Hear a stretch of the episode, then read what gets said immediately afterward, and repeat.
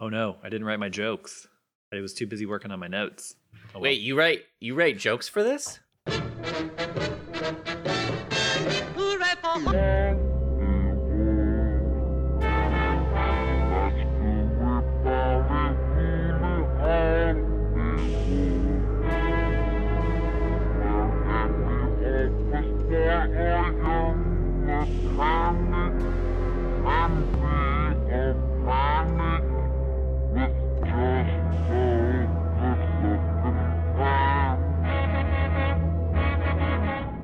Good evening, nuns, and welcome to Slow Motion Triple Feature, a podcast in which three friends watch three movies over the course of three weeks. Each month, a different friend will select a different triple feature for their friends to enjoy and discuss. Slow Motion Triple Feature is one of the many fine podcasts brought to you by the American Friend Institute. Kit, would you like to tell us a little bit more about the American Friend Institute? The American Friend Institute is an organization that honors the heritage of the motion picture arts. We produce an educational podcast about film, including Adam Sandler, Life in Pictures, and have curated a jury selected list of the 100 greatest films of all time. The American Friend Institute was founded out of our mutual disgust that The Exorcist was not on the American Film Institute's list of 100 greatest movies. It's also not on our list because no one nominated it. I think we all probably thought somebody else would do it. But you know it is on the American Friend Institute's top 100? Honey, I Shrunk the Kids. Hold on, I'm getting a call. Hello? Oh, hi, Hollywood. What's that? You need us to come save movies again? Ugh, I'm getting too old for this shit. Lethal Weapon, number 73. Thank you, Kit. As uh, Honey, I Shrunk the Kids is such a great film. hmm We're so smart, and our list is great. uh, I'm your host, Mike Keller, and I am joined today by my good friends, Kit and Andrew. Tonight, we're kicking off Kit's Girls in White Dresses triple feature with 1947's Black Narcissus, starring Deborah Kerr, or Deborah, Deborah Kerr? Deborah Kerr. Kerr? I don't know. Uh, Kathleen Byron, David Farrar, and Sabu, and directed by Powell and Pressburger. All right. Kit, um, let you uh do you do you want to introduce the triple or talk about we we usually kick off with uh whether or not we've seen the film before but i thought if you want to i don't know I have the seen theme this of the Yeah, what is this triple? I don't even know. yeah So the triple like is rep- called Girls in White Dresses. hmm Basically, like gothic sexual repression movies. hmm Um, Deborah Kerr is in two of them. yes Um, so it will be it will be black narcissus the innocents and then Picnic at Hanging Rock. Pick. That's right. Okay. So, okay. What made you pick it? What you just uh, was there one film of those three in particular you wanted to have us Um, watch? I've been or- really wanting to watch Black Narcissus. I, I mean, basically, we're gonna watch every Powell and Pressburger, I think, at Mhm. some point. Um, and then I've also really third. been wanting to watch The Innocents. okay. And See, Picnic at Hanging is- Rock seemed like a good complement to those two. Yeah. Yeah. I think it'll fit. I think I've seen The Innocents, but I'm not sure. So I guess I'll find out. It seems out. like a kind of Mike-ish movie, possibly. yeah. Well. Yeah. We well. Yeah. We'll talk about it next week. Um. All right. Well. So you had not Mhm. seen. You had seen. I had seen this. Kit is eating pizza right now, so uh, we'll we'll cut over to Andrew, uh, who oh god, Andrew is also eating pizza. This is this is See, a I have the ability to eat pizza without it impeding my ability to talk, though. I mean, my mouth. That's true. You're really good at I- shoving it to the my side. mouth of is cheek my mouth is 100% full right now. Um, no, I have never seen this movie. I have heard of it. I yeah, I didn't. I knew nothing about it. I did not know it was a Powell and Pressburger movie. As soon as I saw that it was Huh. when it was assigned, I went out and bought it, and I'm very glad I did. very nice. Uh, so Kit is still eating. Like he actually pizza. went out and bought it. He went to a Barnes and Noble. I did. I I physically went and bought it. Yeah. Very nice. Yeah, I I picked it up in a Barnes and Noble sale, maybe even a couple years ago. It's been a while. Had you Um, watched it? I had not. No, I'd never seen it. This so this is a good kind of push to finally get me to watch it. I've got a handful of Criterions that I just bought because I knew I would Yeah. like them, but I still haven't watched it. It's watched really them. convenient Um, when we suggest a movie that's on my shelf that I have just been trying to get around to watch. Mhm. Yes, I mean some of my triples have just been that. Yeah. like it's like I need to watch this. Let's do it. Um, but yeah, so this is my first time watching it. Um, I'll go ahead. We're going to start with some of Mike's Whoa. thoughts on the film. Okay. I I don't know why, but um, but yeah, I liked it. I thought it was. I think of the three that we've watched, uh, three Powell and Pressburger films we've watched for the podcast, this was my least favorite. But that's like saying. Uh, I can't think of anything clever, but obviously we've loved Well, both like, of the ones we um, watched prior. Probably the Phantom of the Paradise is like your least favorite of the three Brian De Palma movies we watched, or something. Exactly. Yeah. It. Yeah. So they they've all been it's winners. still better than Uh, all movies ever. Yes. I mean, I mean Hollywood Nights is obviously better than Mhm. this, uh, but Mhm, mhm, for the most mhm. part, yeah, yeah. Uh, but no, I, I liked a lot. Although I did find it, it was so it, plot wise, it was slow and it didn't really grab me. But like it looked, everything looked so Yeah. good, uh, and then it was also like, so like the plot, by which I mean the the story as it unfolded. Which it doesn't really- even really have one. Yeah, so it didn't really, I it didn't pull me on that level, but I did find myself like very interested in the characters and in what was going Mhm. on, which sounds very contradictory. Probably like the plot didn't interest me, but I was interested in what was going. So yes, there was by the end of it, I had like fully settled on like, okay, this is what this movie is, you know. But it's it's very different, and so I guess we'll probably talk about it. But I don't know. So those are my thoughts. Uh, anybody else want to? Um, I felt very similarly. Uh, it was. I mean, my first note is like how striking it is because it's immediately just has that look. You know, like their other Yeah. movies. Um, it yeah. So uh, absolutely stunning. But I do agree that it. Yeah, it's not really like a plotty movie. It's more about a time and place, and um, I think. Uh, I think it it it can feel kind of sleepy at times. Um, I, I do think the visuals are are very you know sustaining though. Like it's not none of this really none of none of the the negative things I would say about this movie really I don't know they don't really take away from the the the worthwhileness of watching it. I would say. Um, Yeah. but yeah, it was it wasn't it didn't grab me in quite the same way that um Red Shoes or uh, Matter of Life and Death did. But still great. Yeah. Wonderful. Well, yeah, matter matter matter of life and death was like such a like just a fun plot. Oh, and, yeah. like a premise and everything like absolutely. that. And this was like it's funny that it's even the same filmmakers, and I believe they wrote both films as well, um, because they they feel so different. Like one feels almost like a, a Twilight Zone Mhm. episode, and then one feels like like I don't know, uh, something very different Was than it- you would see on TV, more austere kind of stuff. But I still Uh, think though that this shares with I mean one of the reasons this was a huge hit when it came out. Okay. Um but it is also I think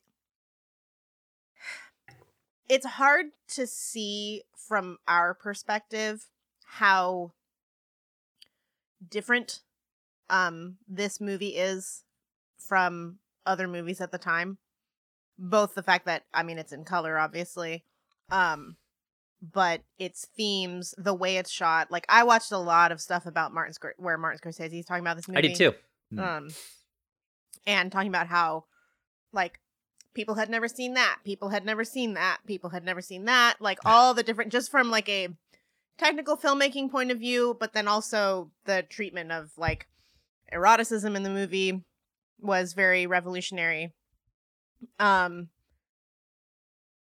and so i think similarly to the red shoes and um a matter of life and death this to, to me still feels like very modern.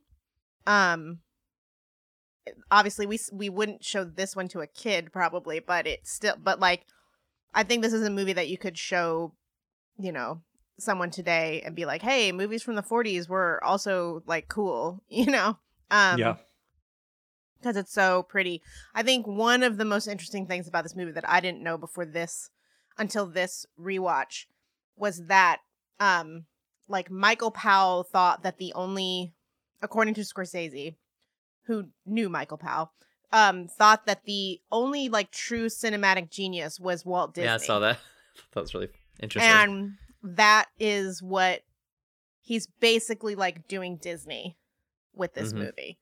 Um, and Scorsese was, of course, like pointing out all the different ways that it is emulating Disney, and in particular, of course, the shot that's like a composite of the palace and then the painted like background going into the cavern, you know, the whatever you would call that, the valley, um, is like something out of Snow White or Sleeping Beauty or something, um, which hadn't come out yet, I don't think. But No, not yet. I- I think that's a really interesting. like Scorsese calls this um like Disney crossed with a horror film, basically. Hmm. Um and I think that's I think that's really interesting and I think it also kind of goes with the very simple plot, like the very very simple story. And it's also like extremely gothic. It's just people walking around an environment and the environment slowly driving them insane um you know like there's not Yeah. a lot of talking um it's very it's mostly like a psychologically driven story um yeah Yeah, and it's interesting because the gothic stuff certainly struck me, but it was kind of uh I also like felt very cozy in moments of the movie like um every time they go to the chapel uh Mhm. when it's always just kind of a shot from the back while they're praying and then like the Christmas stuff um but obviously there's a lot of you know they're kind of like well some of them are kind of like losing it as all of Mhm. this stuff is going on but there was still some very just like some warm uh scenes here and there but yes for the most part it is just kind of like uh slowly heading toward this you know i guess disaster near disaster. Depends on how you view uh what's her name sister ruth i suppose. But yeah um that's interesting. The disney stuff. I wonder huh i wonder if disney and pressburger or powell ever interacted. Um like you know letters or person to person yeah i don't know. Hmm. um It's So- pretty cool. It's pretty it's interesting though. Especially, I mean, this will be wildly out of date. But at the Oscars that we just watched, like there are people still talk about animation in such a like limiting and like derogatory way that it's like exclusively for children and like it's not real movies or something when Mhm. it's here we're pretty close to feature animation's origins you know we're like a decade on from snow white almost um and you know wh- who we now consider like one of the premier filmmaking teams of all time. Like that's the highest version of cinema is animation and i presume it has something to do with the fact that literally everything is being invented. And i think this movie's approach is very like none of this well okay with extremely rare of, uh, exception all of this is shot in a studio Yeah, um at pinewood studios which I- Yeah, Um, which I did not realize at all until I read through the Wikipedia. I was really surprised. So there's- I, I, you yeah. could tell. I mean, I knew. Obviously, I knew all the matte paintings were, you know, anything with a Mhm. matte painting in it was going to be in a studio. But I definitely Yeah. thought that there was a percentage of this. Not that I thought it was any of it was shot in like the Himalayas, but I thought there was some, you know, some monastery or somewhere that they shot some of this in. yeah, Mhm. same. it's it's it's really the you the like set miniature and matte painting are so seamless not necessarily in the sense that you can't tell what's a matte painting or what's a miniature but just in terms of the vision like everything is so harmonious and then there are a few scenes where stuff is outside. I think it's mostly like farther down, like when they're leaving, and then obviously, and then her flashbacks where she's like riding a horse or whatever. Um, Yeah, but it's interesting because it has the effect. It works so well with the story to approach it that way because the whole point is that this place is like unreality or hyper reality. Like it's just like it's very different from their you know previous lives. Um, but it's incredibly. I mean, I think I don't know. I'm trying to think of like like would anyone even know how to do this today i guess maybe wes anderson I I thought it was does Anderson stuff like this while I was watching this. Yeah, But even then, I feel like it's um, I think Wes Anderson really wants you to know when he's using a miniature, you know, ver- Yeah. you know, versus not. But he does. I mean, he shoots on film. I think he uses computers. I'm sure he uses CGI here and there. Every, I mean, yeah, everybody I bet does. he could. Yeah, I bet he could figure out how to do a lot of this kind of stuff in camera. And I don't know. Do we see a lot of mats anymore? Is it all pretty much? Well, CGI? no, there's tons of mats. They're just digital mats, Well, that's. Yeah. I mean, I guess I should say. Do or do we see any painting, uh, like physical paintings, paintings. as opposed Probably to not. like not yeah not, not, unless yeah. it's like a, a, you know, a stylistic choice. Yeah. Right. Yeah. Um well, I guess so this is not exactly leaping off of what Kit said, but just a note that I had taken um, a minute or two ago we were talking about uh, kind of the timing of this movie. You know, you were talking with regard to kind of the history of anime or you know, feature animation. Uh, but something I, another thing I did not realize until I read through the Wikipedia is it said that this movie was re- released uh, just months before uh, India became independent from Britain. Yeah. And like for whatever reason, like I've never really read, you know, like I know about Gandhi to some extent, and I, you know, I kind of like have the very vaguest idea of Mhm. uh, kind of how all that stuff played out. But for whatever reason, I thought that that was like way before the 40s. Yeah. I had no idea that happened. I guess 1947 Yeah. or something. Um, so I thought that was interesting because what uh, one of the things that you know, and sorry to just go off the Wikipedia, basically, but one of the things that they mentioned was that thematically. Uh, the, uh, some people at the time, I guess, kind of saw this as kind of like a farewell to British colonialism. Um, you know, like when they're leaving at the end, the nuns have kind of been like they stuck their head in this thing and it just didn't work, and so now they're headed out with, you know, um, their their tail. I've got a I've got a and- quote uh, a quote here from uh, Kent Jones who wrote the essay in the Criterion booklet. Oh, yeah, With great okay. force, Black Narcissus addresses an enduring misconception, the longing, indeed fervent, belief that reality can be re- reconfigured to conform to an ideal image. Black Narcissus is a film about people who try and fail to re- remake the world to their specifications. And I agree with that. And uh, I think it's it's I think it's interesting because it's I think it's surprisingly delicate in the way that it uh I mean obviously somebody plummets to their death, you know, hundreds of feet from a from a cliff. But other than that, I feel like Mhm. it's it's it's there's there's a subtlety to it that I don't think you would see in a like I think about like this reminds me of Jurassic Park, you know, where it's like pe- Hmm. people trying to force their way into doing something and it having horrific results. And yes, someone dies a pretty bad death in this movie, and um, but there's I don't know, there's something about it that that feels a little bit like s- subtle, like it's not so far of a reach to me that like I don't know. Maybe maybe there's something about the the, the insanity of like th- this uh palace that's on a like just built into a rock face and then Mhm.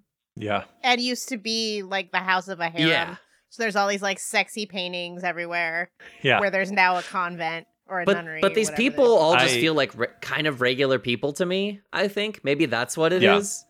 Yeah. um i don't know i think it's it's it's here's what it is it's it's hubris and um you know it's imperialism but it's also just people trying to like live and do what they think is you know the right thing to do like there isn't there isn't anybody nobody really has like you know a, an evil plan or it's not about it doesn't seem like i mean i'm sure there is some like inherent uh you know control issues with representing the catholic church and all of that but i don't think that anybody's intent is to do anything but good in this movie Yeah. and But I think what I, I think what's interesting is how I mean it is I think Jurassic Park is actually a very yeah. cool comparison.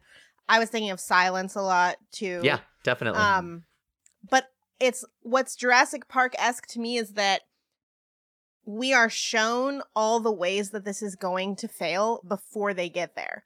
Like Sister Ruth is already Well, sick Jurassic Park does the same thing.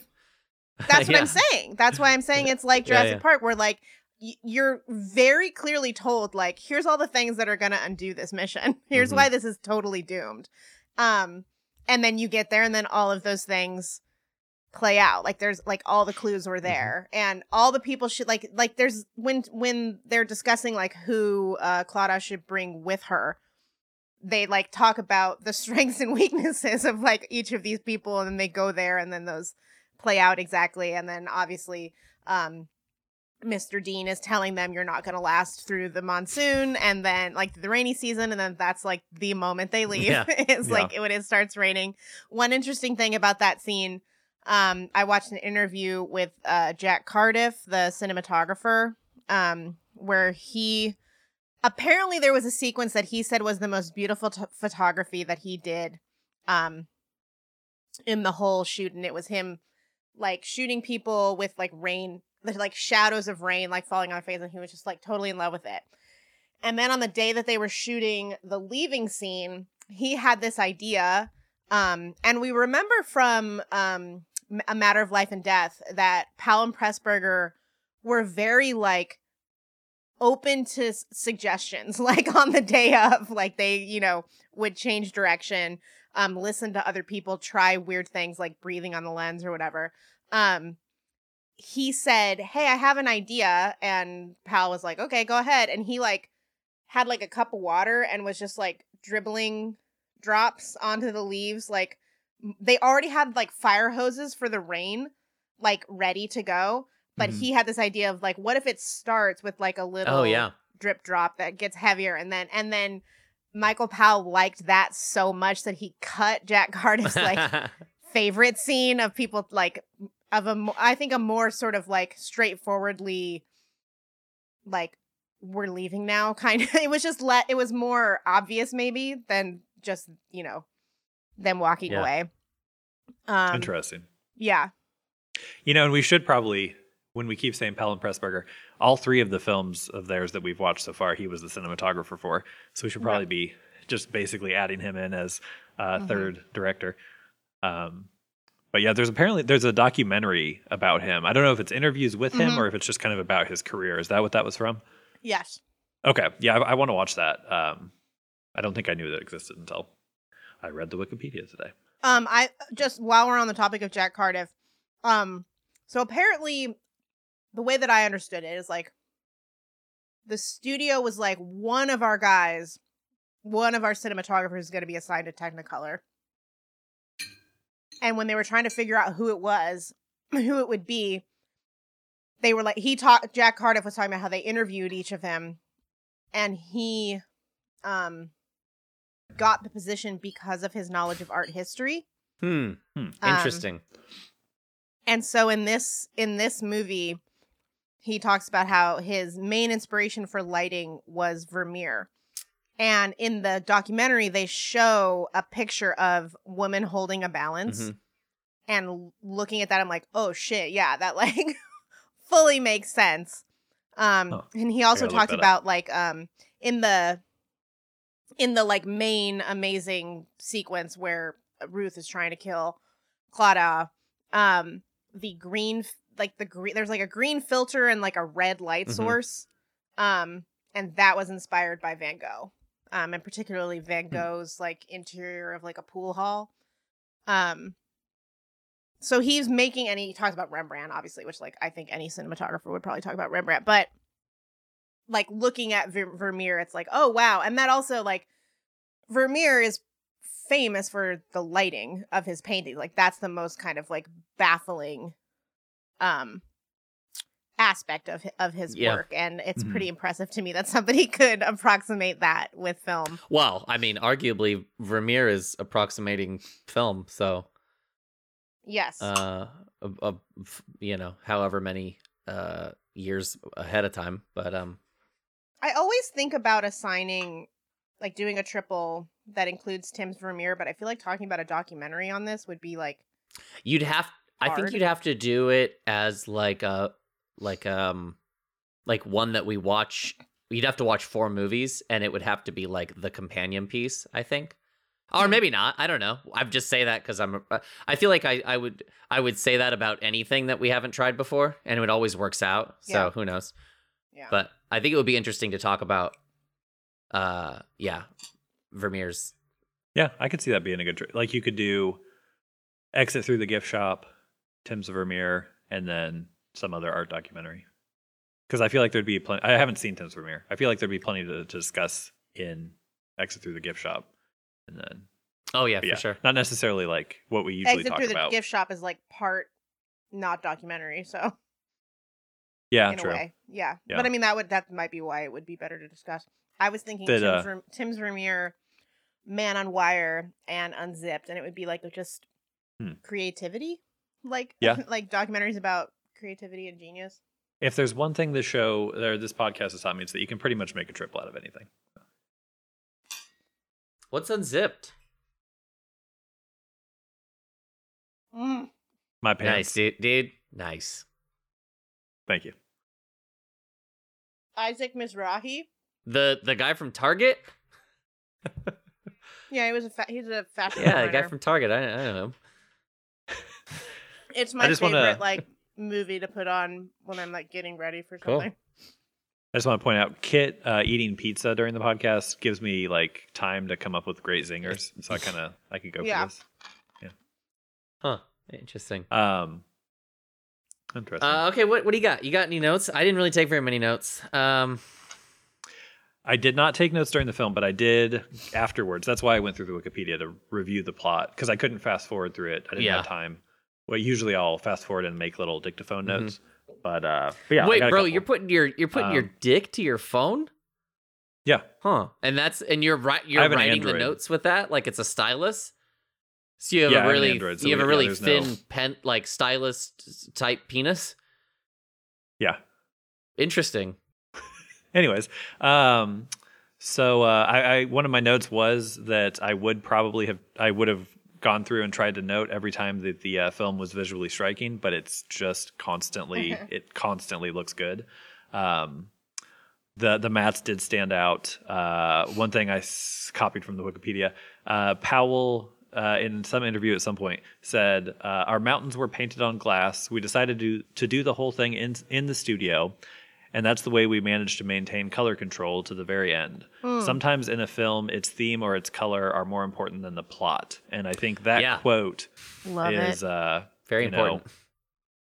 yeah, that's pretty much. It's like he. It, it, I guess in reading that quote, I was like, okay, he was on the same page Yeah. making this that I was by the time Yeah, I that, finished that watching helps it. for sure. Um, I, Scorsese yeah. talked about how like when they restored, I think they restored the print or something, and then they Mhm. showed it when those flowers, like the begonias or whatever they are, um, came up on screen. Like people applauded Mhm. because Yeah. it was just like the most incredible color or they'd ever seen. or like in the fla- in the first flashback where Ruth is standing in the water, she's fishing, and the reflection of the light Mhm. on the water was like just so visually overwhelming and so like uh like fantastical that it just blew Yeah. people away.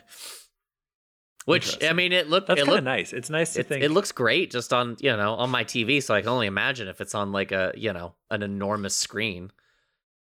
Yeah, Yeah. Scorsese was of course like uh definitely this is one you want to see in a theater, which I feel like he would say about any movie, Yeah. but like definitely want to Yeah. see this in a theater, preferably on like a bigger than average screen, like the biggest screen you Mhm. can get. And and Yeah, I think that that's true for pretty much every movie made before like 2010. But like, it kills me because like I don't live in Los Angeles or New York, so Mhm. I'm never going to see, you know, 99% of old movies uh, in a theater. Have you ever seen? But it's true. Have you I ever mean, seen yeah. 2001 in IMAX or or 70 millimeter? Yeah. Okay. Well, you got. I did, yeah. I got to see it when they were screening the restoration a couple years Okay. ago. The, So the one some that, stuff makes it out uh, there. Nolan worked on. Yeah, like we get we get the big ones, and like during early COVID, we did get like uh, when they weren't releasing new films, they were putting out like we went to go see The Big Lebowski, we went to go see Prince. They were they were showing prints of it. That's the thing. So no, that it was it was really hit or miss whether or not we were going to get like like a nice. I don't even know if there is a theater in Kansas City now that the Alamo's closed that actually shows film. Mm. Um, so everything was digital, but like I think when we saw Big Lebowski, it was possibly a Blu-ray, if not a Oh, no. DVD. Um, yeah, but then like we saw Gremlins, and it was clearly the 4K restoration. It's great. Uh, that was my first time seeing that, and so it was like, well, that was cool. And I've, I've actually, when the Alamo was here, I did see Gremlins on. I mean, film. that's that's one of Uh, the biggest things that um people should well, why people should care about 4K Blu-rays is because a lot of you know the good ones when they're doing a good job, they're working from the negative Yeah. and they're creating a new print, you know, that people Yeah. can so Yeah. people can enjoy, you know, uh, the the best the movie can possibly look in the on the big screen. Yeah. Um, but what was the point? But yes, something like Black Narcissus will probably. I'm, I feel pretty secure saying that that will never screen in the Kansas City metropolitan area. I mean, yeah, I So, don't know. I mean, know. I don't. It's. I don't think that thing is screening anywhere. I think they play it in like they play it in like yeah. museums No. and shit. So I listened to the the podcast. Uh, was it Pure Cinema Mm-hmm. podcast, which um, kind of is partnered with the New Beverly in Oh, nice. uh, Los Angeles, and every day it seems like they show a different old movie. So I could totally see this playing. Um, like in LA, but that's that's it's like there's one place on planet Earth where you're going to have Yeah. like that kind of a thing Yeah. occurring. So it's rare, but but yeah, I would love to see this on Oh, for sure. screen. You know, digital digital or uh, For sure. But um, Yeah, you know. it is. It has been just to to harp on the point a little more. It has been um very nice to all of the restorations that have been coming out lately.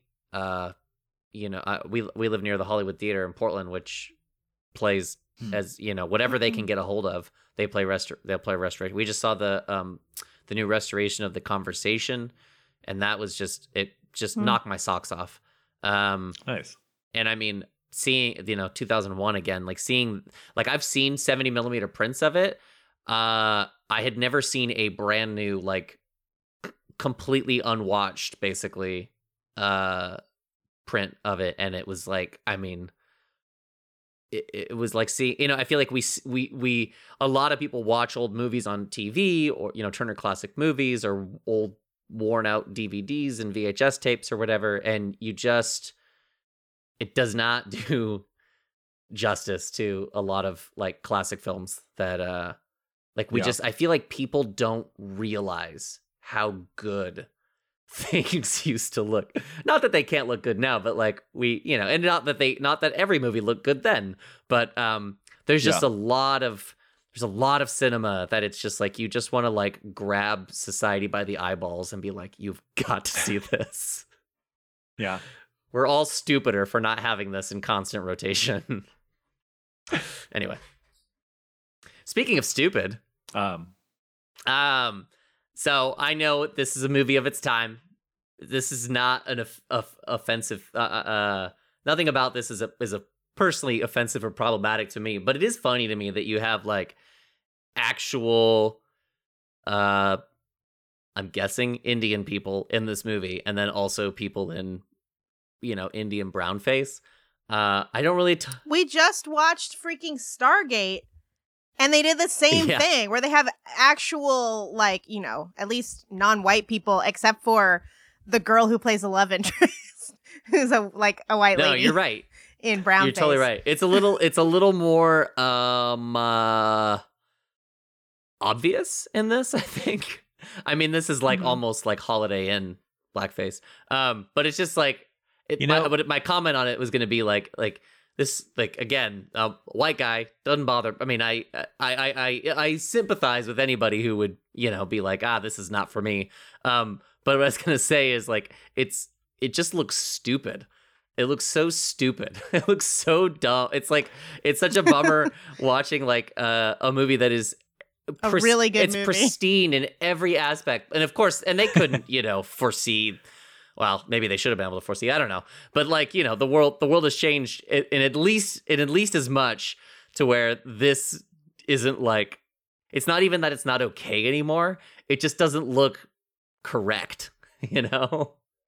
I had an additional layer of, I, I mean, I, I should say, there's not a huge conflict for me either with that. I understand that people get upset, but it doesn't bother me. Uh, but I had an additional additional layer of uh, problematic problematicity or something. Uh, I think Jean Simmons is like gorgeous. Just I've seen her in a handful of Mhm. films, and she pops up in a lot of stuff that people still watch. I feel like, um, but uh, I thought she looked really pretty in uh, like brown face or whatever it would be. Like I thought she looked really good in this movie. I was like, Jean Simmons with like a tan and black hair looks She's too good. shiny. She's Um, so she's so so, yeah. shiny. I don't. She was, but she just looked. I thought she looked really good. so, so I don't know where that would land me on the. Uh um I don't know the. I don't know the Twitter people's uh radar, but uh, well, it's but funny yes, because it you weird. have you have uh Sabu um as like this you know one of the stars of this movie, and Mhm. Scorsese said Sabu was his favorite actor as a child. really. yeah, So, what what else was he in? The Thief of Baghdad, which okay, I presume is probably where Scorsese got obsessed with him. yeah, yeah, and I guess that's probably how he wound up because Powell worked on that, right? Yes. Yeah, he was yeah, a and so, yeah, co-director. that's probably. Yeah, because I looked through his filmography last night, and yeah, he was in several things. Like it looked like he had, you know, reasonable career. Um, yeah, he died really young but though. uh, He died of a heart attack at 39. Jesus. yeah, Sad. but he was good. He was very. He was probably He's the very nicest beautiful. character in the movie. Yeah, Yeah. he's great. Yeah, handsome guy, very fancy, dre- uh, fancily dressed Mhm. in this. So Uh, one other thing that I could say that I thought looked dumb. I thought almost like Oh, I yeah. thought uh, I thought Mr. Dean looked really stupid in that hat, and I thought he sh- uh, I'd say a few. There were a few of his outfits that I thought looked pretty stupid. Uh, he looked like a big dork. Um, The short the shorts are tough, I think. I don't have a I don't have like a real problem with the short. The only reason I'm bringing up the shorts and like the cut of his sleeves is uh is because of the hat. You you fix that hat and and everything else I think falls into line. That hat was a real was a real problem for me. Um it's like I cuz I understand that, you know, he's supposed to be like the cock in the hen house kind of thing. And I'm just like I could not find this man to be less of a sexual object while he's wearing that hat. See, this He- is what I was saying. You guys all made fun of me when I said like the Gilmore Girls and their stupid hats ruins it. You got these beautiful ladies and they put on these stupid little beanies, and you're just like, I can't, I can't respect that. so, Um it's a hat, he a has, bad hat It makes does. a difference. He has violet eyes like Elizabeth Taylor. Apparently that is why Michael Powell liked him so much, because Michael Powell's just obsessed with color. Uh, so cuz I thought it's like it's strange because objectively I can look at him and be like, yeah, he's a very um good-looking guy. But I sort of agree like he was not sexy enough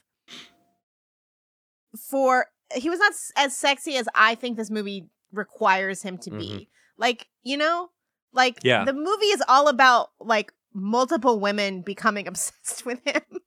And he's a big he's a huge asshole. Um, speaking of things we thought looked goofy, I did kind of chuckle every time they were riding around on the donkeys, just because Yeah. like you're used to seeing people in On movies like on big horses. Yeah. yeah. So it's just like, well, that looks stupid. It does. Um, it always looks. Yeah, it but- does look stupid. Right. Yeah. Especially when it's supposed to be. You know, it's their. I don't know. Sort of, sort of romantic leads, I guess. Like Yeah. they're supposed to be. I, you know, especially at this, at this, at this, in this period of filmmaking, where you know, uh, men are, you know, their attractiveness is sort of defined by how masculine they are presented, and Yeah. and you got a guy in a dorky looking hat riding a donkey and another and another guy wearing sequins and riding a donkey. And we're supposed to think that these dudes are the you know are being presented to, to us as like the most fuckable people in town. I feel like watching this and hearing Scorsese talk about it, it's like everything that Scorsese would go on to be interested in is like in this movie, including uh, the Catholic Church not liking you. Um, Yeah. because the Catholic Church was not a fan of this movie, and it's strange. It's a little strange to me because, so yeah, this I think that this movie is erotic. Like I do think that that's sort of the point of Definitely. everything. I mean, Michael Powell says that every single, you know, every single frame is like, you know, designed to be as erotic as possible. Um, but it's but it is not pointed. It's not like it's difficult to pick a certain thing and be like, that's too horny.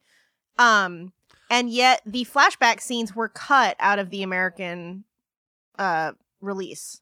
Yeah. um, I think the logic is less the sexuality and it's more that I mean I can't remember what the the Legion of Decency was quoted as taking issue with, but It's it's it's, it's the idea. Well, it's that it's not. It's it's the idea that they are neurotic and that they are uh, basically crazed people seeking refuge, like that they're that they're not healthy, uh, and you know that they're not happy in their their choice. Like I think showing like this. I mean, you, you basically watch like a a, a convent uh, fail. Uh, so I, I can see why you know, and Catholics used to be like a lot more serious. Uh, I feel like you know, especially American Catholics, kind of uh, not that serious today. But Really? like, um, I, I, I yeah, You yeah. say you'd say well, you'd say- American American Catholics, relative to everyone else, are like historically lax, really yes, Okay. historically chill, let's say, and then, um, yeah, over time, as with all things, become increasingly chill. yeah. Well, and it's it's this is I guess a slightly different topic, but yes, that's true about American Catholics. Obviously, we're not speaking about every Catholic in America, but just the kind of the diocese. Uh, You're very far away from the Pope, so you know, it's true. like, Although, I mean, yeah, I don't know. Some of the most like hardcore Catholics that I hear about, to the extent that I, I do, uh, it's like Africa. Africa is like a huge, like burgeoning place for Catholicism. Um, I think the majority of the growth of the church is taking place in Africa right now, and like their bishops are like the most. I, I mean, I can't not every bishop or whatever, but the handful that you hear from, or that I hear from, uh, are like pretty hardcore. Um, So I don't know.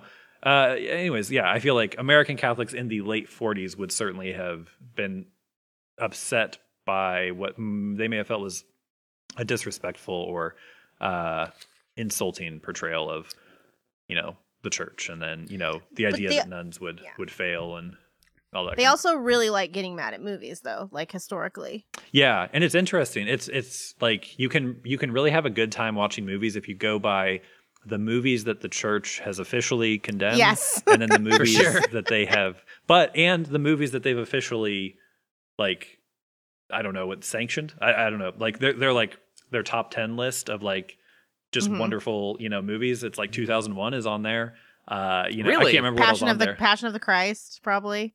aren't I don't remember. Catholics aren't Catholics like um very like interested in the sciences now? Is that did I make that up? Um, I mean, I'm just thinking about 2001. 2001 is uh, uh, it doesn't you know necessarily negate the existence of God, but it's not Yeah. exactly it's not it's not exactly like I mean, say- maybe if you were comparing it to like fundamentalist Christians, then you could. could Well, I'm just would say for for an organization that They're not, was like, at one point like burning people at the stake. I'm just one. I I thought I I, mean- thought na- at this I I thought I heard somewhere that like Catholics. I mean are, the church, the like, don't they Catholics, have like scientists they, and shit? Yes, yeah. They they acknowledge evolution. Uh, you Yeah. know, so like they're they're very, I guess, modern in that sense. But it's it also, I mean, it does come out of just. It wasn't like they had to like be convinced of it. It's like there's kind of a long int- intellectual tradition uh, within the church of, you know, there's there's also a long history of scientists not being accepted and welcomed. For Mhm. sure. Um, but yeah, but I mean, in the last 200 years, though, they probably look pretty good. Like from a secular perspective, they probably look pretty good compared to like like like uh, Kit was saying, like like American fundamentalists. Mhm. Um, sometimes are seen as like really backwards, and Are so Cath- Catholics might look pretty pretty good. Are Catholics like the cool kids now? I mean, I think so. I think I'm pretty cool. Well, all right. But but no, yeah, it's but yeah, it's it's funny if you go the list that they've officially or the list of films they've officially condemned, and then the ones that they've said are like great works of art. It's like that's a you know somebody at the, the church is really a, a movie buff. They uh, Mhm. got some good taste. That's awesome. Yeah. Uh, Anyhow, Shout out to the church. Yeah, big ups. Mhm. big ups to the church. Mhm. Big ups to Francis.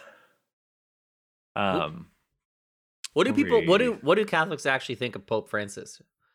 Are you guys like a like and I'm not I'm this is a legitimate question. Like is it is it like cuz he's supposed to be like the mouthpiece of God, right? The Pope? uh, yes. Uh, I mean, yes and no. Yes and okay. d- it's one of those. I mean, it's not like just because he says something that that's exactly what God. It's not like he is God and God is speaking through him at all times. But, But- sometimes he is. in certain contexts that yes, it's How do you de- how do you Uh, sorry the, how do you determine that? Well, it's I mean, it's so he is. I'm and I'm not the best person to ask. I'm new to the I have a follow-up question, should but I have to if we have Catholic this. listeners. Yeah. Okay. I mean, yeah. There's there's things. It's basically when the Pope or the Church come to a decision, it is through you know prayer and discerning that this is the will of God.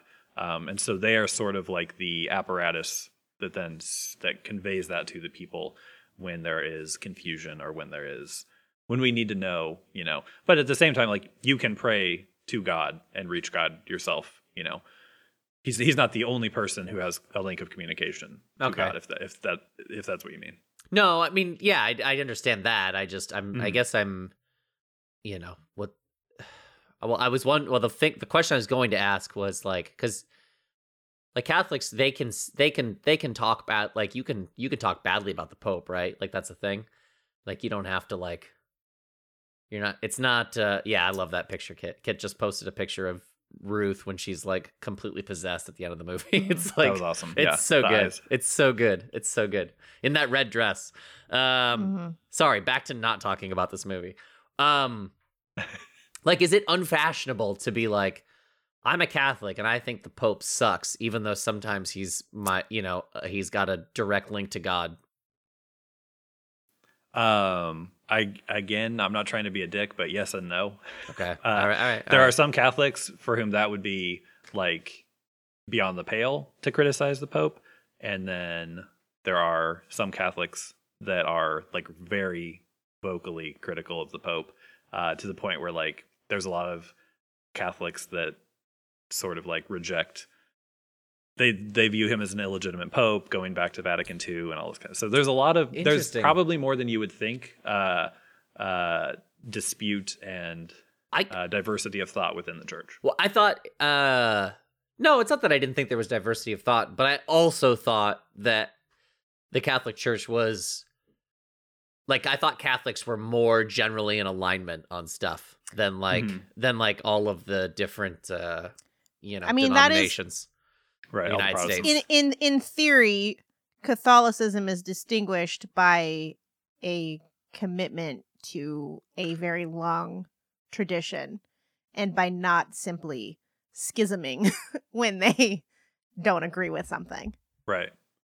So, I would say traditionally, like maybe not just not merely criticizing the Pope, but being like, you have to say that the Pope is illegitimate in a sense to like feel that he- to if you really believe he's in error.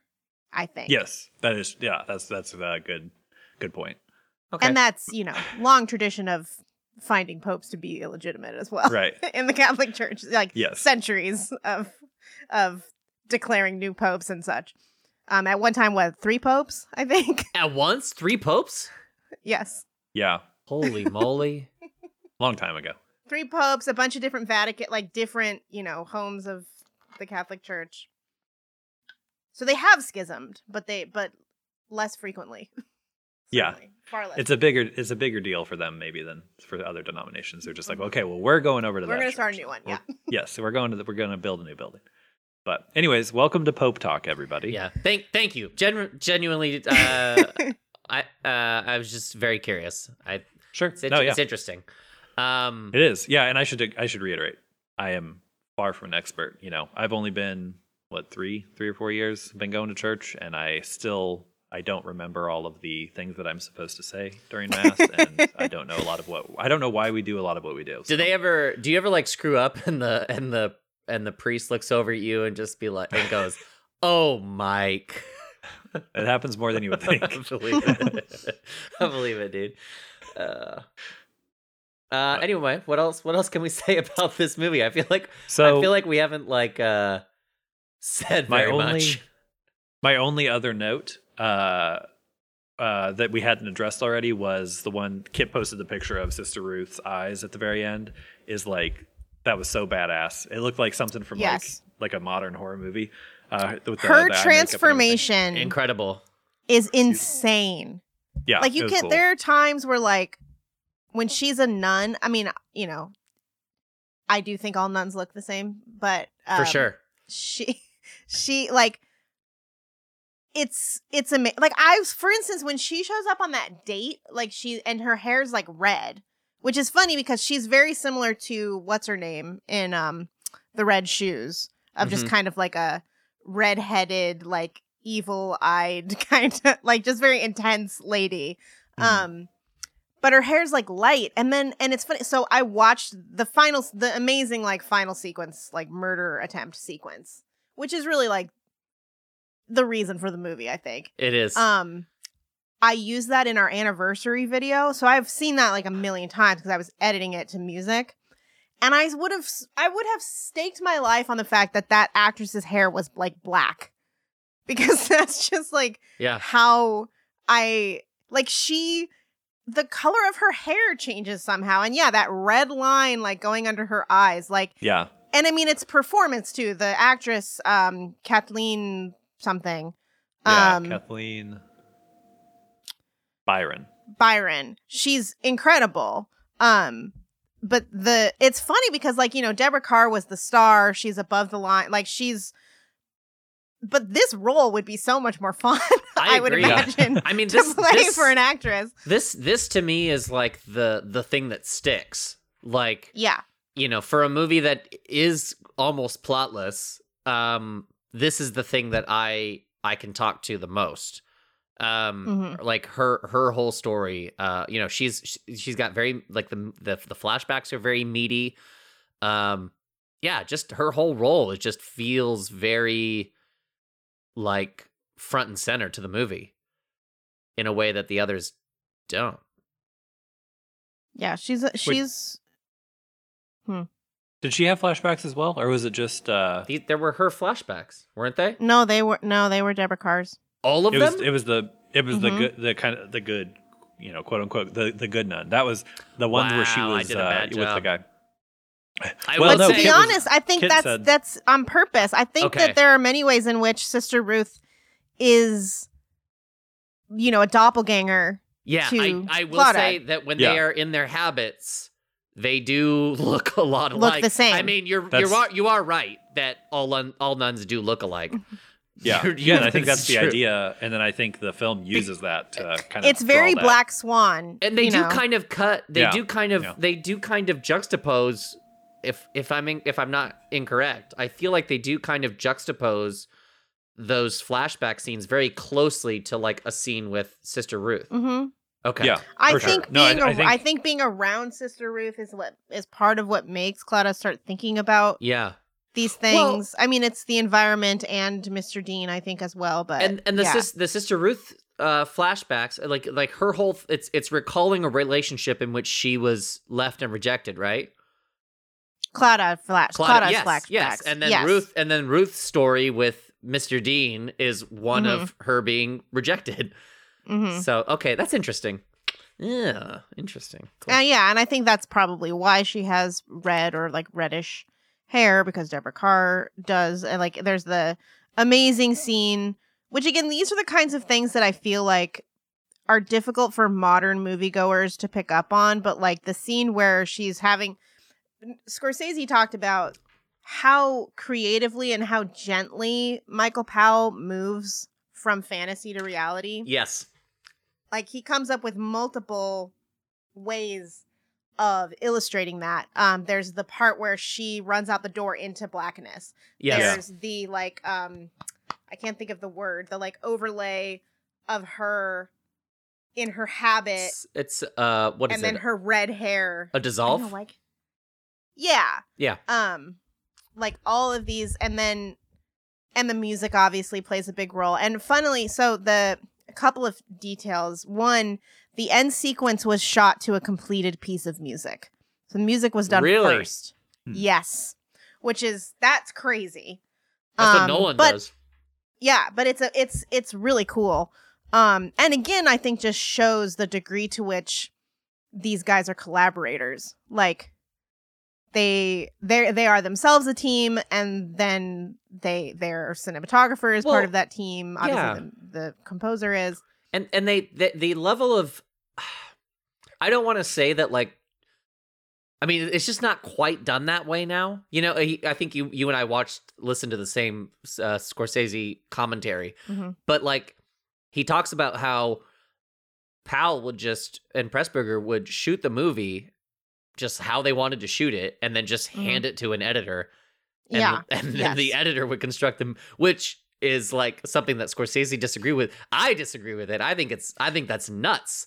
Um, I 100% under like I 100% with Scorsese that it's like where Scorsese even said like the editing part is way more fun to me. And Yeah. I feel similarly where like recording stuff for an album is like not the fun part. The fun part is after everything's done and then you get to go like do weird shit with it and put weird color fill, you know, just different stuff on it. I also think you Um, could you can like a huge amount of directorial intent is I mean you could you could Mhm. you can you can enhance it in the edit or you can entirely lose it in the edit. Yeah. Um so I mean obviously they had a great editor and it, it it's it's uh you know it worked out or and everything but it is it is nuts to me not that process not being like as collaborative between the director and the editor as it should be.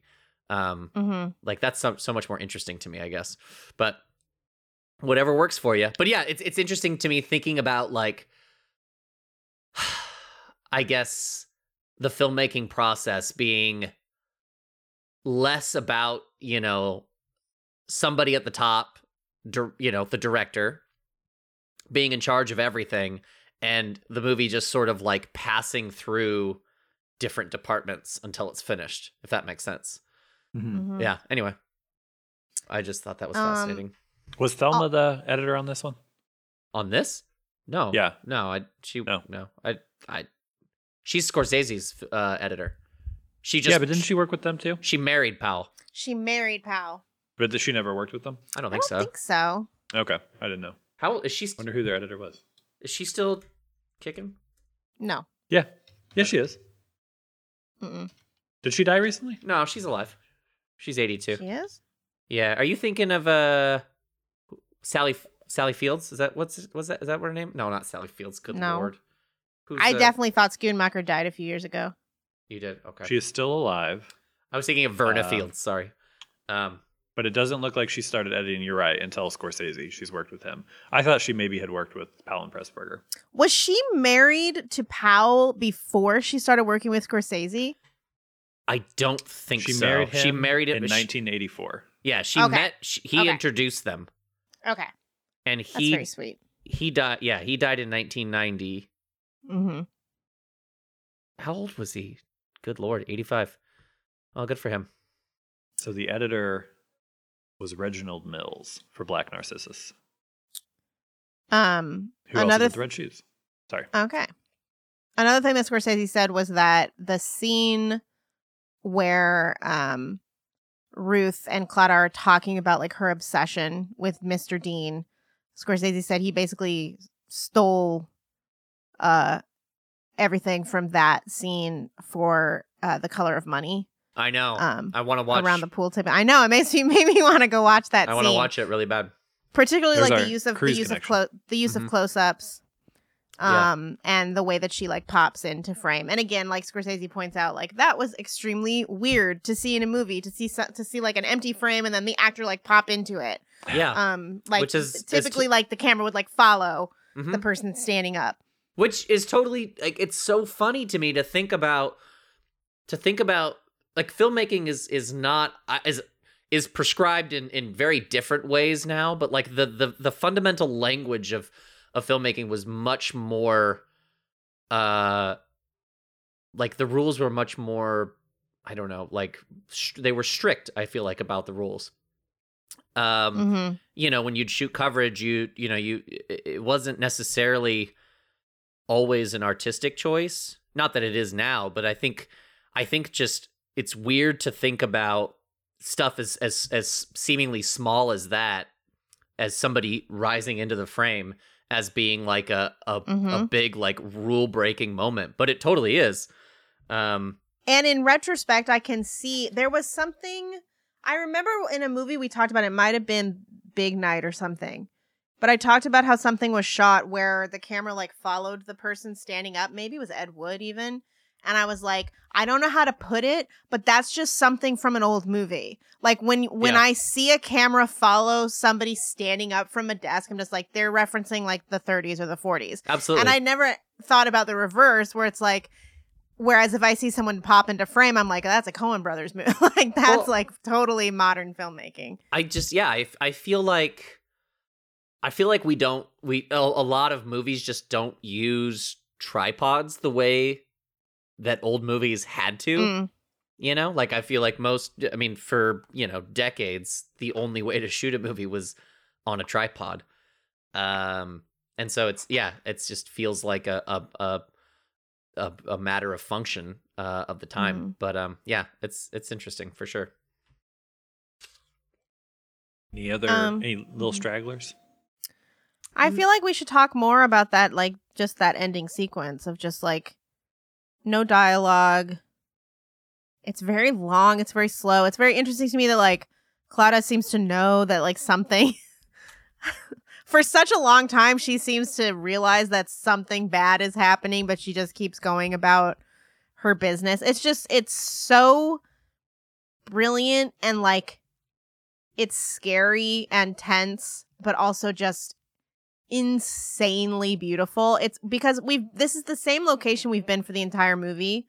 Um but it's never like none everything just heightens so much right there. Like the way that all those rooms are shot, the way the cliff is shot, like everything they managed to make it more beautiful and bigger. And of course, and the fucking strange detail, which like I wonder if I'm guessing this is from the book, but the that nun who instead of planting any food plants flowers, Love and so the Yeah. place just becomes filled. What a like surreal, strange little touch. Um, very weird. Very and what cool. what was that? Just like she was it was the where it was like the location of where they were at. It was something about like being Yeah. being just being in like kind of a shitty place and wanting to I think she's like remembering flowers, and so she just plants flowers. Something I like lo- they're I all loved just like being haunted. Yeah, I loved it. it's very initially- like Edgar Allan Poe ish or something. Mm-hmm. Yeah, I, I initially thought that that was. So there's the scene with the little kid uh, Mhm. where he is gonna bring them a package, and then Sister Ruth in- intercepts him and says like, "Give me that. That's mine." You know, nobody Mhm. else needs to see that. And initially, like the flowers thing happens like pretty soon after that, and I was like, "Oh, okay. She ordered some flowers. I guess Mhm. that's you know." That's uh, exotic and you know sensual or something like that, and Mhm. that's why it would be not welcome. But then it was like, oh, it's like a nice thing, and they're all you know good with it or something. But then, it, you know, as it turns out, Ruth had ordered like the dress and the lipstick and stuff like that. So, yeah. but Well, uh, and there's there's also what we didn't talk about the um the when she faints, the part where when when uh Ruth faints is so cool. Like just the the red flash which we've also we saw repeated in Rear Window. mm-hmm. Um yeah, also I feel like Scorsese does something like that in Age of Innocence with just like a color field kind of like bursting um onto the film. Um but the way the camera falls and when it blacks out is like so perfect. It's so it's just that's another thing that I assume they're inventing of like how do we convey they're really good. They do this in the red shoes as well.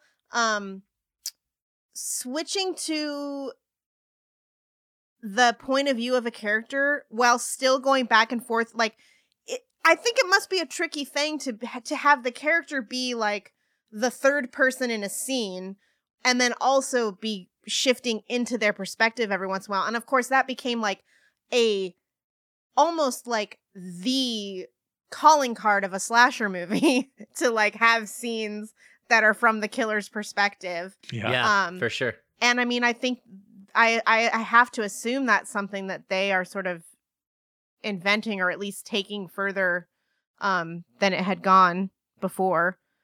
Um you know, depicting fainting from like within the perspective of the person fainting. Yeah. Um it was really cool. I'm gonna be really sad I when forgot we've about that got moment. when we've got no more Powell Pressburger movies to watch. Yeah. Uh, There's a lot. There we got several. Although some of them are black and white, which I don't know if I've ever seen. boo! Black. I know. That's What's the oh point? It's old. It's old, Yeah. dude. Who wants to watch an old movie? Colors fresh and it's the new hotness and black It and is white. hip. No, thank you. Although I've never seen It's- Peeping Tom. Wow. Peeping Tom's in color. No, it's not. Is it? Yeah. Oh. Yeah. Okay. Well, I've It's never seen it. I've never like seen it, so how would I know? It, it's not like Yeah. Technicolor. okay. It's pretty. It's pretty vivid. It's but yes, it's not. It's not uh like this or Matter of Life and Death or anything. Although Um, I think have the you same seen- ladies in it.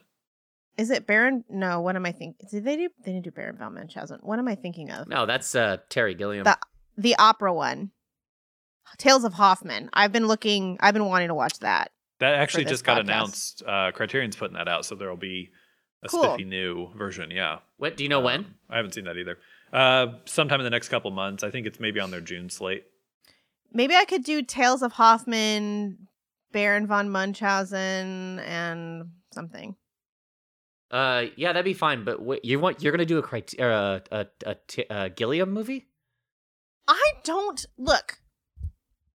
I think Terry Gilliam is a grump and an and a largely unsuccessful filmmaker. I think it would be great if he could make a movie.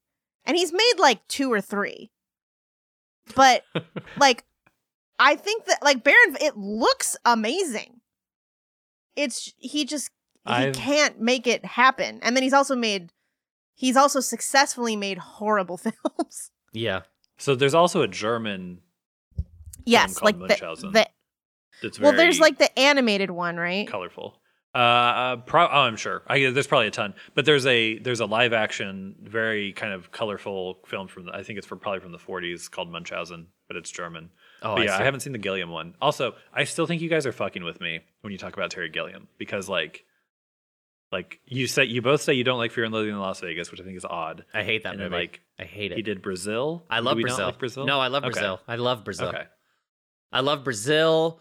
Um, I like. I think. I mean, I haven't seen like. I know people. People like Twelve Monkeys. I think I might like it. I haven't seen it since forever. Um, Twelve Monkeys is good. Time Time Bandits. Time- I love Time Time, Bandits. Bandits. That's Mhm. such a Time good. Bandits cool. That's a great movie. I think he did Um, Jabberwocky, which I really I enjoyed.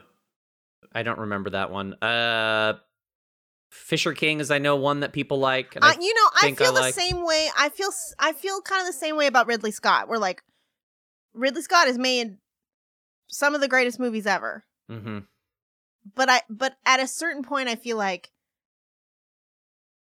I I I don't like people who start to feel like they are entitled to being considered geniuses no matter how much they Wow. fuck up their own shit. That's that's that's the that's the audience's fault. Yeah. I think.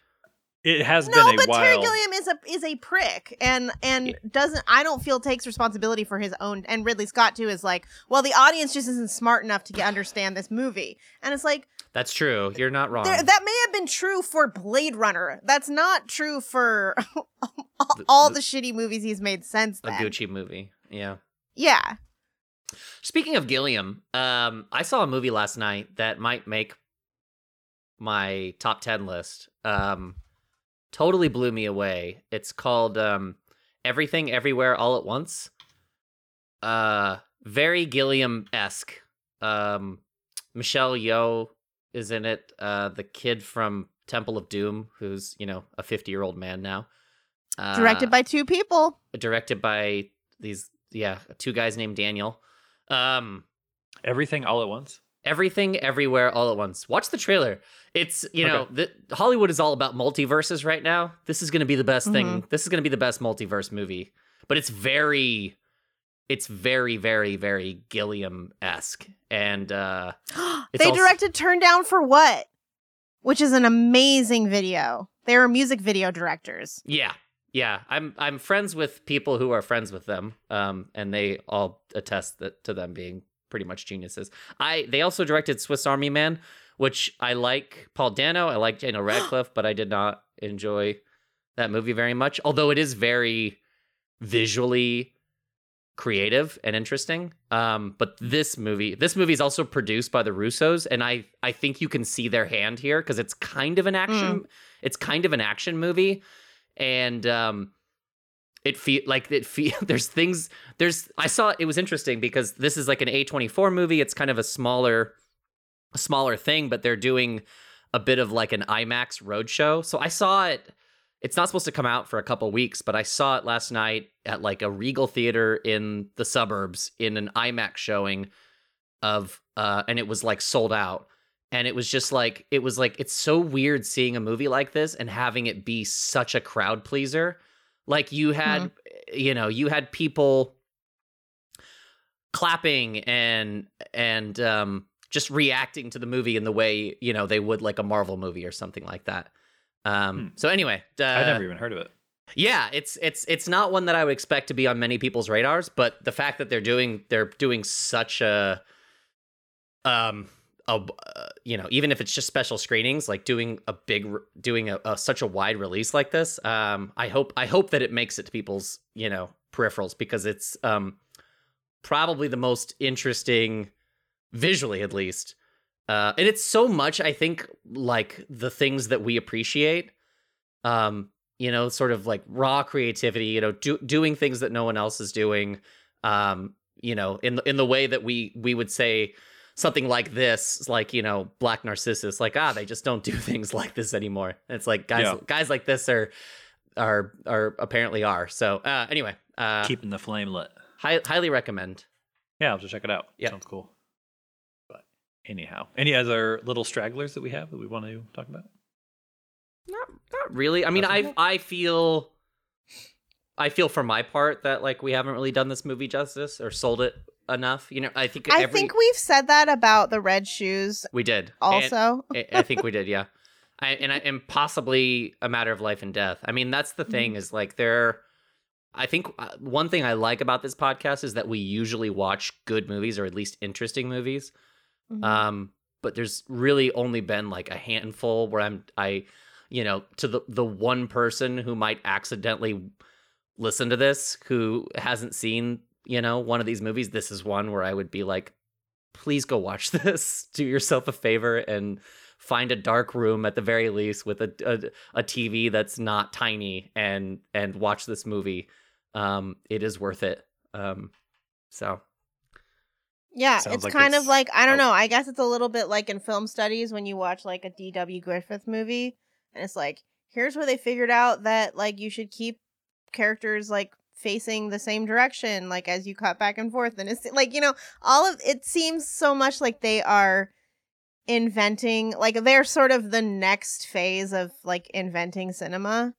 Um there's so much that they do that you know we're still almost catching up to in a sense.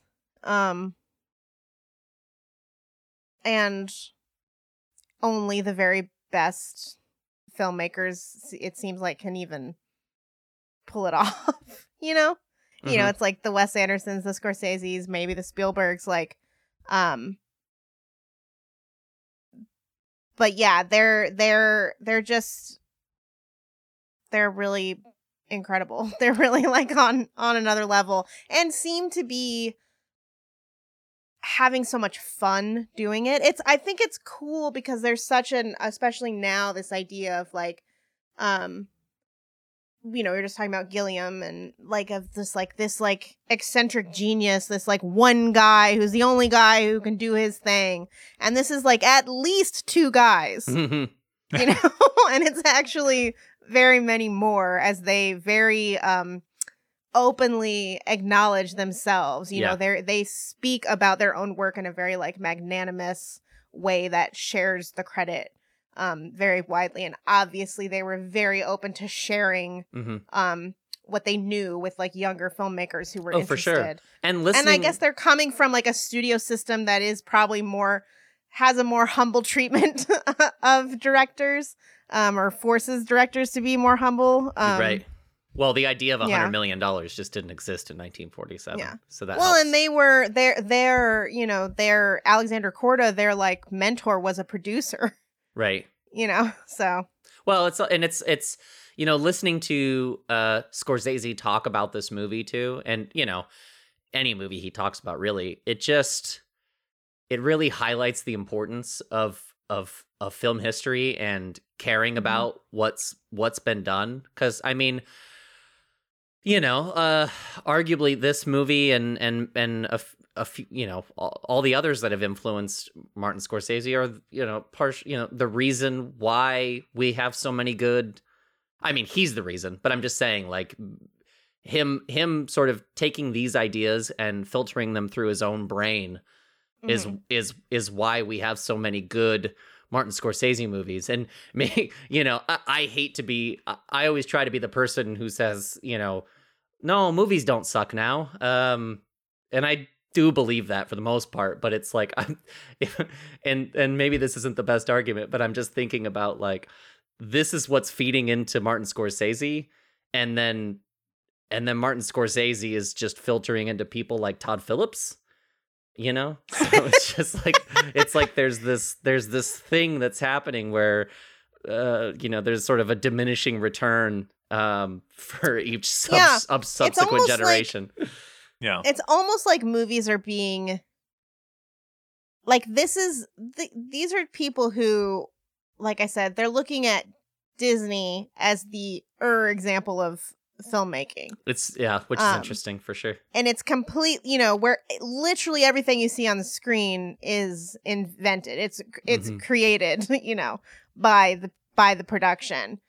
Um and i wonder if there's a way in which movies are like increasingly instrumentalized as like merely narratives like merely a conveyance for the exact story that the audience wants to see Mhm. and that the i mean at least on a i'm talking like you know mass level what people actually go see in the theaters where i genuinely think it is fair to say and i say this as somebody who's like i've liked some marvel movies but this has so much more in common with something like the matrix which is original both in its ideas and its storytelling and visually For like sure. in its filmmaking for sure Mhm. you can compare you can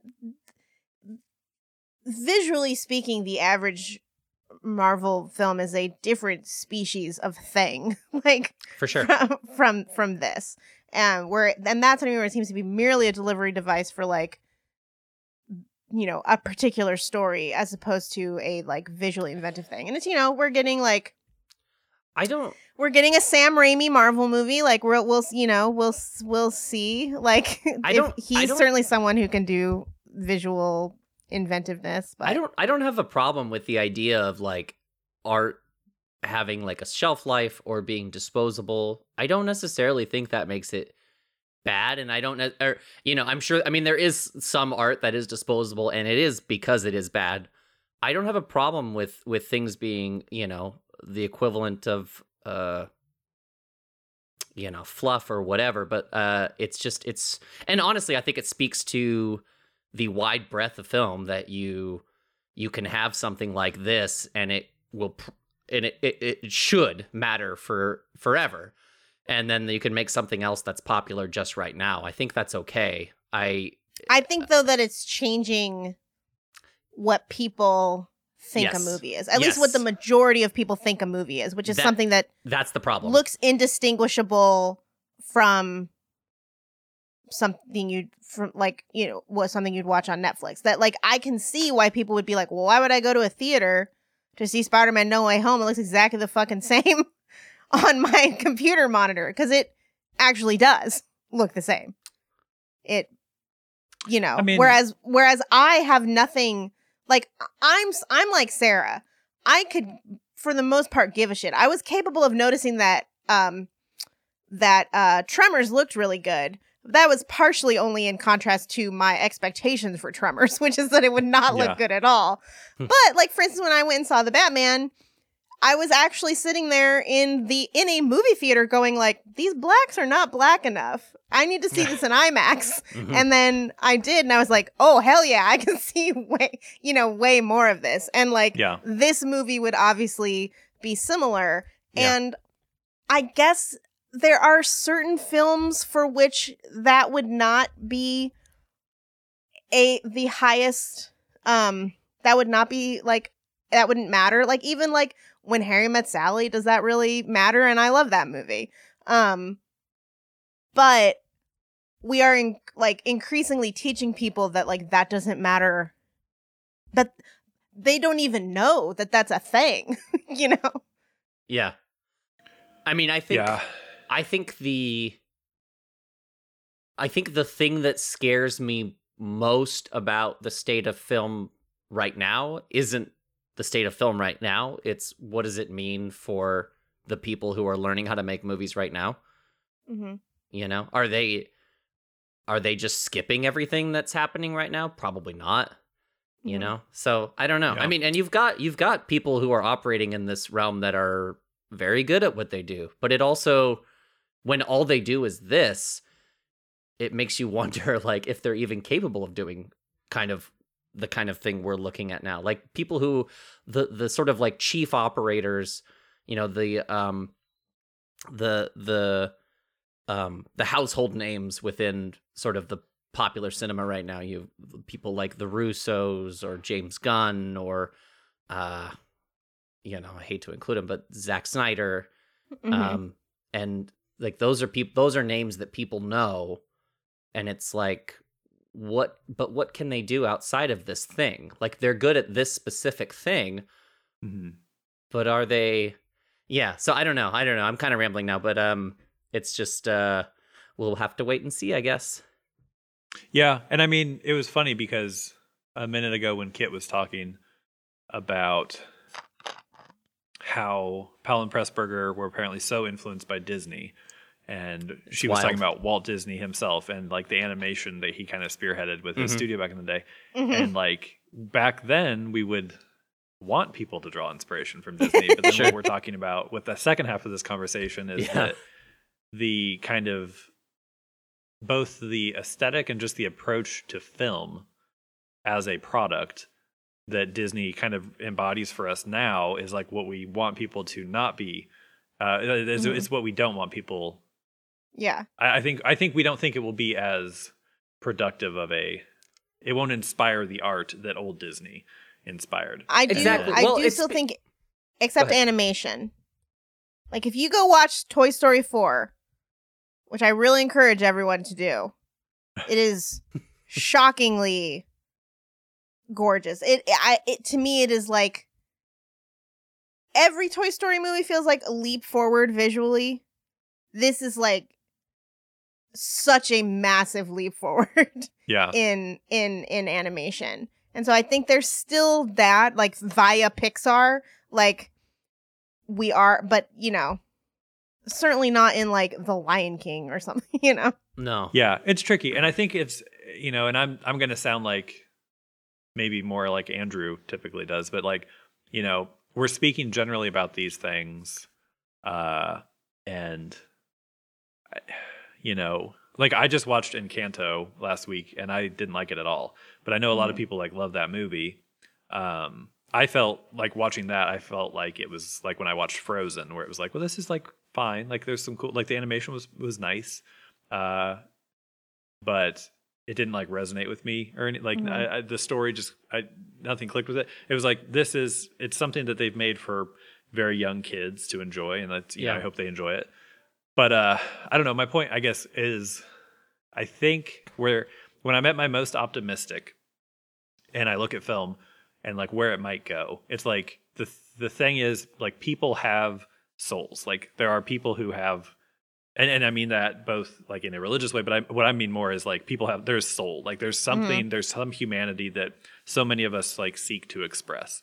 Uh, there can be just the complete like colossus of something like you know soulless like Disney, right? Like uh, like Disney often is now currently uh, nowadays, uh, and that can seem to kind of like dampen the the the the whole medium to the point where we don't feel like there are people with soul still making this art that like touches us in the way that you know the great works of you know the great films that we watch like we don't see them as often but then and I, I hate to constantly point to this one guy but like when I whenever I see like a Robert Eggers movie I'm like there's still one guy out there doing it Oh, Or, for like, sure. even like Mhm. Wes Anderson hate him or love him it's like okay he's out there doing it and like Tarantino can be hit or miss but like, damn it, if Once Upon a Time in Hollywood, I love that movie. you I mean, you've got you've got So- peop people who are still bubbling up. You got Sean Baker. You've got um the Mhm. the, the Daniels, the movie I was just talking about. Uh, Okay, yeah. Ari Aster. Like, there's there are there are definitely Jane names. Campion.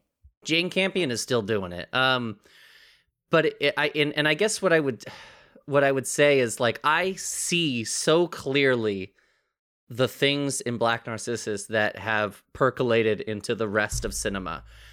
Mhm. And don't get me wrong, man.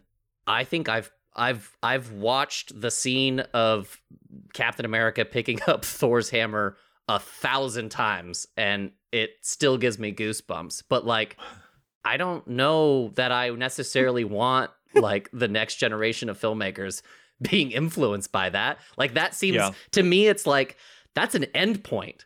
That's like an end point that the, you can't I mean and maybe my brain is just not creative enough to think of like interesting ways to take that further, but it's just like it's like okay, these people have taken everything they've learned and they've gotten to this point for pure entertainment value and that's great and I like it, but it's like I don't I don't want that to be like Well, that's the cinematic moment that you know informs the next generation as much as i enjoy it so yeah i don't know it's and that's that's why the joke. I mean, the Joker is a really interesting one to bring up, and it's Yeah. kind of. I think that gets at what I mean, where it's like the Joker is Taxi Driver essentially, yeah but only in the most superficial of ways is it visually similar to Yes. Taxi Yeah. Driver. yes i agree Like yes it is thematically and tonally again even then in a pretty superficial way like similar to taxi driver like it's and i feel that way when i watch um the uh i Tonya guy what's it craig gillespie movies where Mhm. though i do think he has a little bit more of like the vi- of of a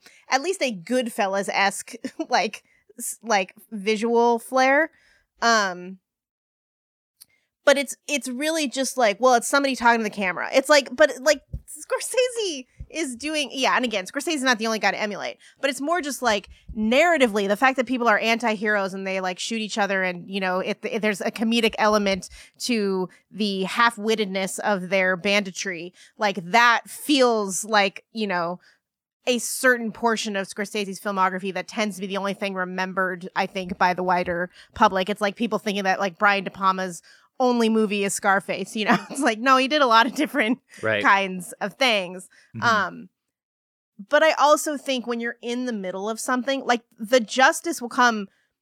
Children are not. I'm fairly confident that children are not being raised on the live action Lion King. i agree Like i agree children Yeah. are being raised on like Frozen and Encanto, but those are also not as bad as the live action Lion King is. Like no one will ever watch the Will Smith Aladdin again.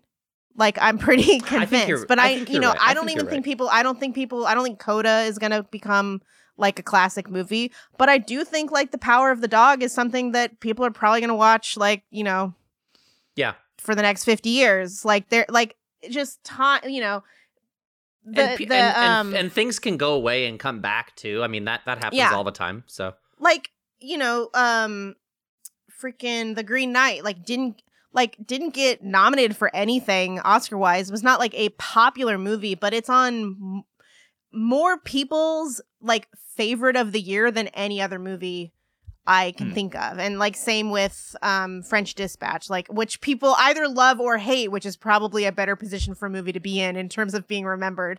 Um for sure. than even universally something universally beloved necessarily. So yeah, I think what you know, and I think uh Robert Eggers, like all those movies are gonna get people are gonna keep watching The Witch like forever.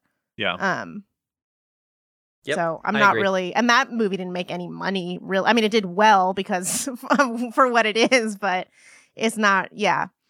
I think time all you know all of these disney i i still i don't think kids are going to be raised on like the latest star wars trilogy Yeah. that i don't know and because i would have i would have thought that about the prequel trilogy and that did not end up being true That's true. true. because now there's a cultural reappraisal where those movies are good Yeah. and it's like it's, Yeah. it's it's hard to hard to get my head around that one That is odd. yeah, Uh, Anyhow. Yeah.